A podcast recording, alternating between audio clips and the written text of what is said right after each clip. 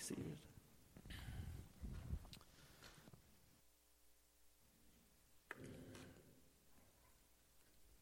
Well, last week uh, we jumped into uh, the letter that John writes called First John as he's addressing a, a church with some specific problems. We're going to get a little bit more into those uh, problems in the weeks ahead. But we talked about how John writes to this community of people, and it's likely, like we take for granted that we have our whole Bibles and we have all these Gospels, but it's likely that some of these early church communities would have had perhaps maybe just one of the Gospels. They were lucky if they had a Gospel. Uh, they were lucky if they got a letter from Paul, even though sometimes they were rebuking some things about them. But they were lucky if they had something to go off of. Like, we just take for granted that we have our phones, which give us the access to our Bibles anywhere. But as these people are trying to work out what it means to look like and live in Christian community, uh, John kind of says, okay, this is what this looks like. This is what you're supposed to be about. And so we open up this great letter by talking about how John begins by saying, Jesus came to reveal the Zoe life. We talked about how this concept is that there's a deeper life. Usually when we think about eternity, we think about angels and clouds and like someday, you know, someone just strumming on a harp and very peacefully being with God. But what Jesus reveals, John says, is you can participate in the Zoe life now. It's not just when you die. And so there's things that we all can participate in right now which have a legacy for eternity. The things that we can join in, the ways that we can participate more in the life of Jesus right now, help us to understand that there's deeper things happening. But that's hard because we have the psyche life always. So there's two different Greek words for life, and psyche just basically means all the other stuff, the things that take up your time, uh, thinking about all the issues that you might have on your day, your morning commute, which is awful because you live in L A, that really cranky person who you work with, or maybe you are the cranky person, you just don't realize it. And we have all this stuff that is just constantly in our face. And John says, Jesus came to reveal the Zoe. It's not just about something that happens after you die. In fact, you can participate in it if you have an awareness right now. First John says basically that Jesus came to reveal like life, not just this thing that happens someday off in the future, like what a better life means right now. So he presents that concept and then continues in this fascinating letter and says this, First John chapter one, verse five, this is the message we heard from Jesus and now declare to you, God is light and there is no darkness in him at all. And we could probably just stop right there and I could just sit down because that is a, a fantastic and, and beautiful verse. And combined with our worship team and the great singing they've done today, like we could probably just say, all right, I, we're, we're done. But Uh, you guys would probably say, oh, Brian didn't work hard enough. So we have to like go through this. But my challenge for you literally this week is to memorize this verse because I think it's such an important verse and one that I think helps us to really understand what First John chapter, uh, the whole book is getting at. So I just challenge you. We leave Bible memorization to the kids sometimes, but it would be very powerful if we all did it and understood Scripture better. So my challenge for you is to memorize this verse because it, it's such a powerful concept. And throughout John's writings, this light versus darkness theme comes up. If you read the Gospel of John, Nicodemus, for example, he comes to Jesus at night. He's this religious leader, and he comes to Jesus under the cover of darkness. And it shows that eventually Nicodemus is going to be enlightened, but at the beginning of this conversation, he's coming to him in darkness. Jesus says in John's Gospel, I am the light of the world. This concept comes up over and over and over again. And we can think of light in lots of different ways. Perhaps you think of it as some symbol of purity. But the way that the writer here, John, is talking about it in this letter is that Jesus is this force for good that can't be stopped.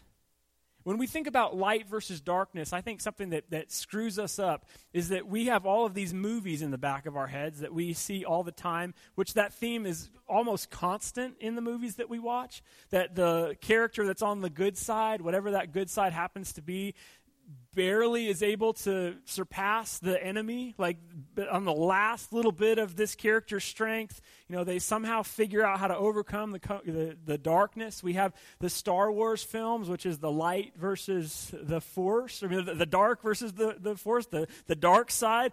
Sorry, I'm not really a Star Wars expert, but um, uh, we have have those concepts. The the Harry Potter movie is all eighteen of them. Um, they are, are running through um, some some similar things and teaching us similar concepts. And really, almost in every movie that you see, it's this thing that happens that, you know, the, the bad guys are just about to win, but the good guys, you know, or the, the female character, the good woman, or whatever it is, they somehow summon up the strength to win in the end, and then they walk off the screen with a significant other, and everything just looks wonderful for them. But that's not actually how light and dark works. Light isn't the opposite of darkness. Light is infinitely more powerful than darkness. Like, it's not a match. It's not like, ooh, is darkness going to win this time, or is light going to win? When light is revealed, when light enters into a situation or a room, darkness has no shot. It's completely overcome. It's not like there's these competing forces and like, well, is light going to win or is darkness going to win? When light enters into a room, it immediately dissolves the darkness, right? And when you go home, and tonight, once it gets dark, it gets dark a little bit later, but nine p.m. or something, and you need some light in your house, you don't flip on the, the light and go, no, I hope this is going to work. You don't turn on the light and think, oh, well, let's, let's, I hope this works out. Let's cross my fingers that this time the light's going to win. No, you flip it on, and unless the thing is burnt out, you're good within seconds, right? I mean, it's just immediate that the light overcomes the darkness in the room. And a way to think about this is, it's just a, a destroying force. For example, let's say that uh, I got to play LeBron James one-on-one in basketball. Like, look at this picture. This would be how uh, that would go, right? I would just be... it, I like the idea of me on the court with Kyrie Irving, Durant, and LeBron.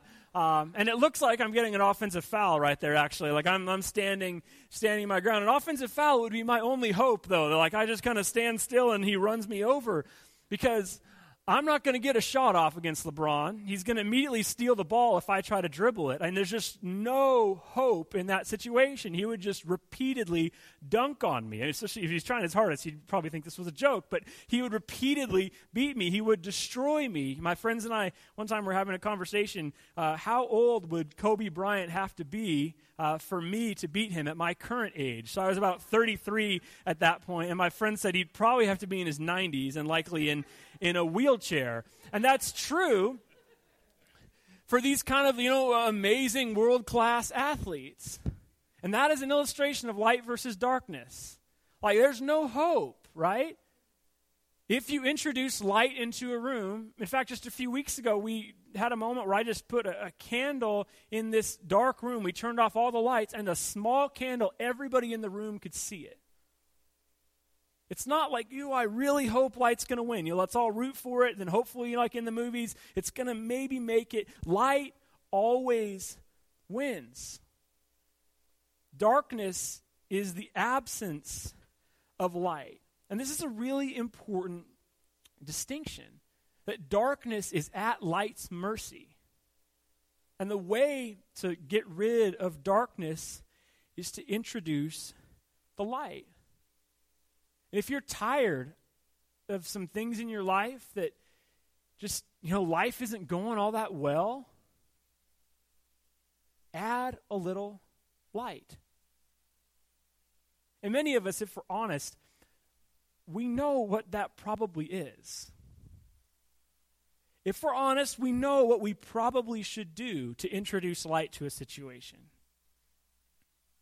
Maybe it's being more honest. Maybe it's having a conversation that you really kind of don't want to have. Maybe it's starting to forgive somebody. Maybe it's walking in a different direction, walking away from a certain relationship. And when you experience things that you know aren't from God, when you experience jealousy or, or fear or confusion, don't try to manage it. This is why Jesus says, we're not just going to deal with adultery here, people. Like, let's get back from that line a bit. Don't, like, manage lust. Because that's a really stupid thing to do. Why would you allow that into your life? Or don't just think about murder, because you could get so angry that you could maybe get to that point if you're not careful. So back up a little bit and check yourself before you wreck yourself, right? Walk away and say, hey, I don't want to like manage the darkness in my life and say, I'm just going to toy with the darkness over here and just kind of mess with it and, and do that little thing for a little bit. Don't even do that. And again, many of us, we probably know what we need to do. We probably know where we need to spend a less, a little bit less time. We probably know who maybe God has put on our heart to forgive. It's likely that we know this stuff. This is why, for example, Jesus says, pray for your enemies. And I want to just pause for a moment, and maybe you don't have an enemy, but maybe there's somebody who just you're angry at and you're having a hard time forgiving. Or there's somebody maybe way back in your past that you just think that person did something so, so mean to me, it's really hard, or maybe it's a more present thing. Just think of somebody that you have some amount of discord with. And I'm not going to make you say their name, so don't worry. Like, well, I'll just go up in a line and have a mic. No, I'm not going to do that. But just think, maybe that person comes to mind. And I want you right now, literally, just, just pray for them. You don't have to say it out loud. But just pause and say a prayer for that person.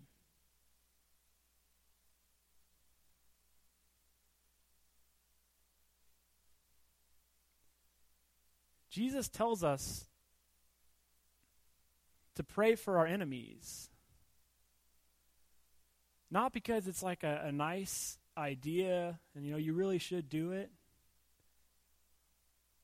Because when you learn to pray for them, and really pray for them, not pray that they get hit by a bus or something, but actually pray God's blessings on them, God's good on them, and that might be the really impossibly hard first step to take, that you would pray your blessings, that you would say, God, you know what, that person really hurt me, they really wronged me, I, I feel very hurt by them, but God, I pray your blessings on them. If you started to pray like that, eventually you're not going to have enemies anymore. Eventually you're going to see them in a different light. Eventually you might see them like God sees them. Again, this is a, a darkness management issue. We think we can just have some hate in our heart and just manage it and keep it below the surface and not let it get out anywhere. And no, I'm just going to manage it and not worry about it, even though we know the quote about revenge and that stuff, that actually hating somebody is like taking poison every single day and it's expecting it to kill somebody else. Where are you managing darkness? You just add a little light. Again, I think we generally know what we should do in these situations. But do we trust God enough to do it? One of my favorite stories in Scripture is the story of Zacchaeus, who was a wee little man. A wee little man was he. And as Jesus is walking by this tree, he interacts with Zacchaeus and says, hey, you come down. I'm going to go to your house today. Zacchaeus was like the worst of the worst, and Jesus is known for hanging out with the sinners.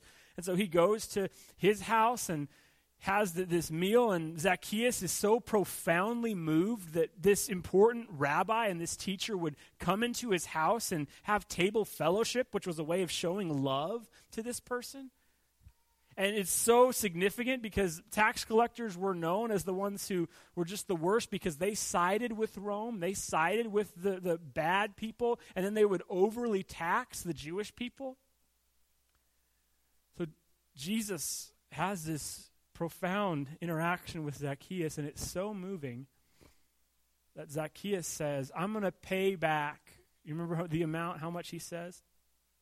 Anybody? Says four times the amount. Every little bit that I've done wrong, I'm going to go pay back four times. And I tell you that because I know that how we, I think, interact with Jesus sometimes collectively is we think that Jesus in that moment is just going to be like, oh, Zacchaeus, it's okay. You told me about it. Just give me a hug. We'll hug it out. And then it's all going to be better. And just it's okay as long as you tell me. But what Jesus says is actually so profound. He says, truly salvation has come to this house. Because Zacchaeus, you were walking in the darkness. And now you're walking in the light. And actually, this is such a significant amount of money, four times the amount that it might even put Zacchaeus into poverty because of this decision. And likely, if he's going to quit the tax collecting game, which he's probably not going to be able to do that anymore, it's completely changing his life. But I think Zacchaeus would have told you that it was worth it. Don't try to manage greed in your life. Get rid of it. Don't try to manage the darkness in your heart. Get rid of it. What would it look like for you to add some light to your life? And we could just dwell on this verse. God is light, and there is no darkness in God at all. John continues, so we are lying if we say we have fellowship with God, but go on living in spiritual darkness. We're not practicing the truth. But if we're living in the light as God is in the light, then we have fellowship with each other. And the blood of Jesus, his son, cleanses us from all sin. If we pretend like we are in the light, but we continue to walk in darkness, we aren't practicing the truth. Generally, when we think about truth, we think of it as this reality that's a bit outside of us. Maybe it's something that's important to you, but it can be like a concept a little bit that is, is not necessarily uh, within you. But really the, the better way to, to translate this and understand this concept is then you aren't living in reality. Like if you are saying that you have fellowship with God, but you go on living in this darkness, then you aren't really real. Like your life actually isn't real. And you know sometimes when you're in that space. Again, if we could just pause and be honest sometimes about how we really aren't uh, real, perhaps, in a given moment. And when we think about the idea of truth and reality, a question we might ask, go ahead and put that next picture up. Uh, we would ask, like, is this apple real? We wouldn't really ask, is this apple true? And since it's up there and I'm not holding it, you're like, I don't know, that's a weird concept. I don't know exactly. Is this apple true? But the way that this truth is being communicated here in, in First John is better. Like, is it real?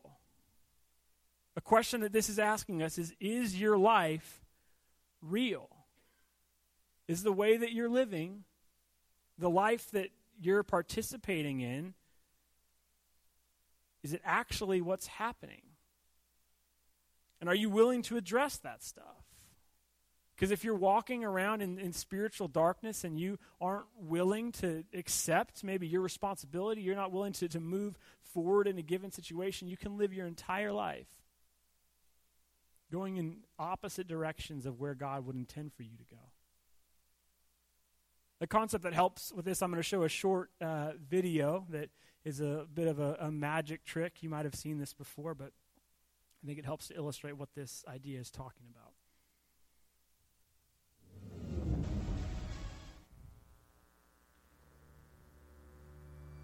I like flowers because they remind me of how beautiful life is, but also very fragile. And that's why every second counts. In the grand scheme of things, life happens in a blink of an eye. So for the next few moments, don't blink.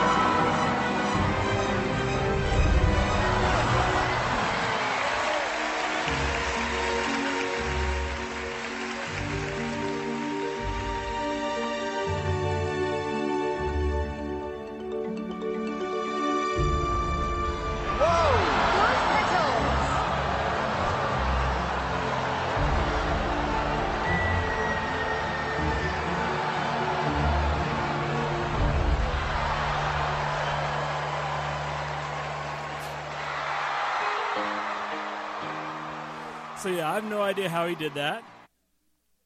And you might have seen how he did it. I have no idea. But I have had experiences where I've seen magicians, those up close people who can do stuff like that in front of you, and you literally say, how did you possibly, that doesn't make any sense. You might be, oh, that's fake because it's on T V or whatever. But I've seen people who it's unbelievable what they can do right in front of you. And what's so powerful about an illusion, a very good magic trick, is it looks so real. Like it is in front of you and it's unbelievable, and they find a way to distract you so you're looking some other place, but it's so amazing because it looks real. And the struggle that I think we all deal with, and what John is trying to help us think about, is ways that we walk around in spiritual darkness. We love our illusions. It's hard for us sometimes to separate what is illusion in our life and what really is real. It's hard to be truly convicted by God and to make a, a radical change in your life, to go in a different direction, to do what God is calling you to do in a situation. One of the most popular uh, things going around right now is the concept of fake news. And whatever it is that you don't like, whatever station you don't like, they're the ones who make the fake news. But we all participate in the fake news. We all, through texting and through conversations, I think maybe more than ever, we can just tell our side of the story, and then we get separated into just the people that agree with us, and we get more and more siloed until the truth that we have is some sort of reality that isn't actually real. And we choose illusions often, I would say. A couple ones that I, I just thought of that I think are are important things that I know I personally struggle with. There's an illusion called tomorrow. And I'm not saying that you shouldn't plan for tomorrow and that you shouldn't sometimes, you know, think about how you use your your gifts right now and your, your money, how you might plan for the tomorrow. But the issue is tomorrow won't ever exist. Because when it's here, it's today. And that's a bit funny of a concept to think about, but tomorrow won't ever exist. And I'm not saying don't plan for it and make like something, because you might have to think about that, but don't stress about it. Don't live with crippling anxiety because of tomorrow, because tomorrow won't ever exist.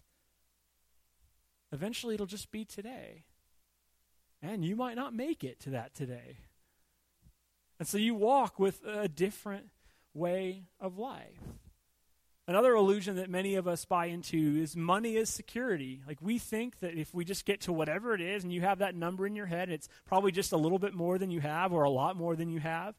And you think, if I could just get to that number, if I could get to that space, then I would have ultimate peace.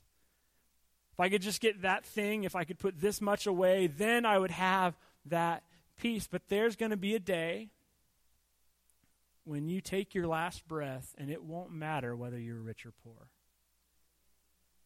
And your security won't be in your money. John is asking us to think, what is real? What's true? What's deeper than just the surface level that we can sometimes live at?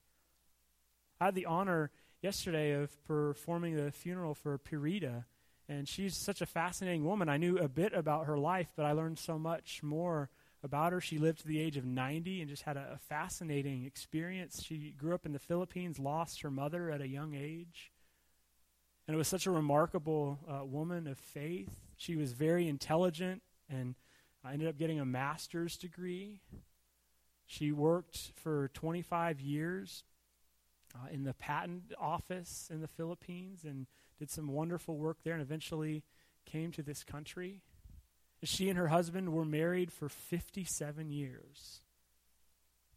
And as you look out, as I looked out over the crowd and talked a little bit about her life, you could see that Pyrita was like a tree, a matriarchal tree who now has all of these branches going out. And they did a slideshow of her life, and it was just filled with people. Toward the end of the slideshow, it said, here's the Campia family, and it was about fifty people. And then there was the next slide, and it was another side of her family, and it was another like fifty people. She's somebody whose life and whose commitment, her fifty-seven years of marriage to her husband, it's become like a tree to the world. She's blessed so many people. Are you living toward the Zoe life? Striving for something deeper, thinking about the legacy that you're leaving. John continues, if we claim to have no sin, we're only fooling ourselves and not living in the truth. But if we confess our sins to him, he's faithful and just to forgive our sins and to cleanse us from all wickedness. If we claim we've not sinned, we're calling God a liar and saying that his word has no place in our hearts. That if we walk around in this illusion that we don't have sin in our lives, which can be a bit hard to do because if you've been baptized, you've said, I don't have it all together, and God, I need your help. And every week we take communion, and I hope that's a moment where you reflect and think about what God has called you to, the ways that maybe you've gotten off track, and you once again receive that love. Because it's so much better to understand the reality of this promise. John is saying that you can just continue to walk around in this illusion and continue to be in participating in sin and not really necessarily living in reality, but Jesus just wants to give you a hug and welcome you back. The forgiveness of God is better than walking around in this spiritual darkness. Jesus is helping you to move to a deeper life. And if you claim that you aren't part of the problem and you aren't part of the issue, then God's word has no place in your heart. And when we get baptized, we say, God, we need you. God, I submit myself to you and your love. What John is trying to communicate here, I think, is the reality of life with God is so much better than walking around in our illusions. God is calling us not to just like manage our sinfulness and, you know, try to get rid of the darkness, but to truly walk in the light of life. First John one is just so practical. It's talking about like real life, what's actually happening during your day. And so if you want to be angry more often, then go ahead and practice anger. And if you want to be envious, go ahead and just be jealous all the time. If you want to feel shame, just feel guilt all the time. Jealousy has no place in the light of God, but if you learn to practice peace, if you practice love, you can get really good at that stuff. And God communicates this to us through Jesus, that there's this significant and profound way to live. For example, with the enemies, that you would just begin by praying for an enemy. And as you start to bless people who've hurt you, it's going to change your heart in a direction that you won't have enemies for that much longer, because you're going to continue to love them in a certain way. So stop trying to manage the darkness and let LeBron come in and dunk on it, basically. Let that overpowering force of light come into your life. Submit yourself to that, because it's not a struggle. It's not like, well, is the dark side going to win this time? No, when you add light to your life and truly are willing to do it, it is going to make a change. It changes the way that you're living, and it actually, I believe, is helping you. Where in your life do you need the light of God? And I got to be honest, I know that there's stuff that I don't really necessarily want to do. But if I'm honest, I know that God is calling me to do it. Is there an area of your light, of your life that needs the light of God? Because if you walk with God, you will recognize that there's no darkness at all. That God's light overpowers the darkness. In the beginning here in First John one, John wants us to ask the question, is the way that you're living actually helping you? Is the way that you're living moving you closer to God? Deeper relationship with Jesus, better relationships with your friends and family. And we should walk in the light. We should be changed. We should let go of our illusions and practice the things that God has called us to. Because then we participate in the Zoe life, the life that will last forever. Let's pray. God, may we truly just stop cold and understand that your scriptures are a mirror for us. Help us to just hold them up, to examine our hearts, and to add light instead of trying to manage darkness. Managing darkness is a losing proposition. And there are ways that you are calling us forward to be more forgiving, to be more loving, to be more generous, to be more hospitable. May we truly submit to your lead in those areas.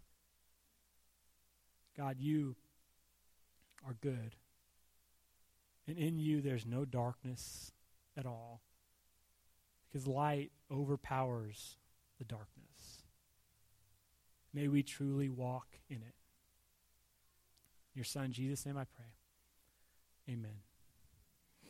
Let's stand and worship together.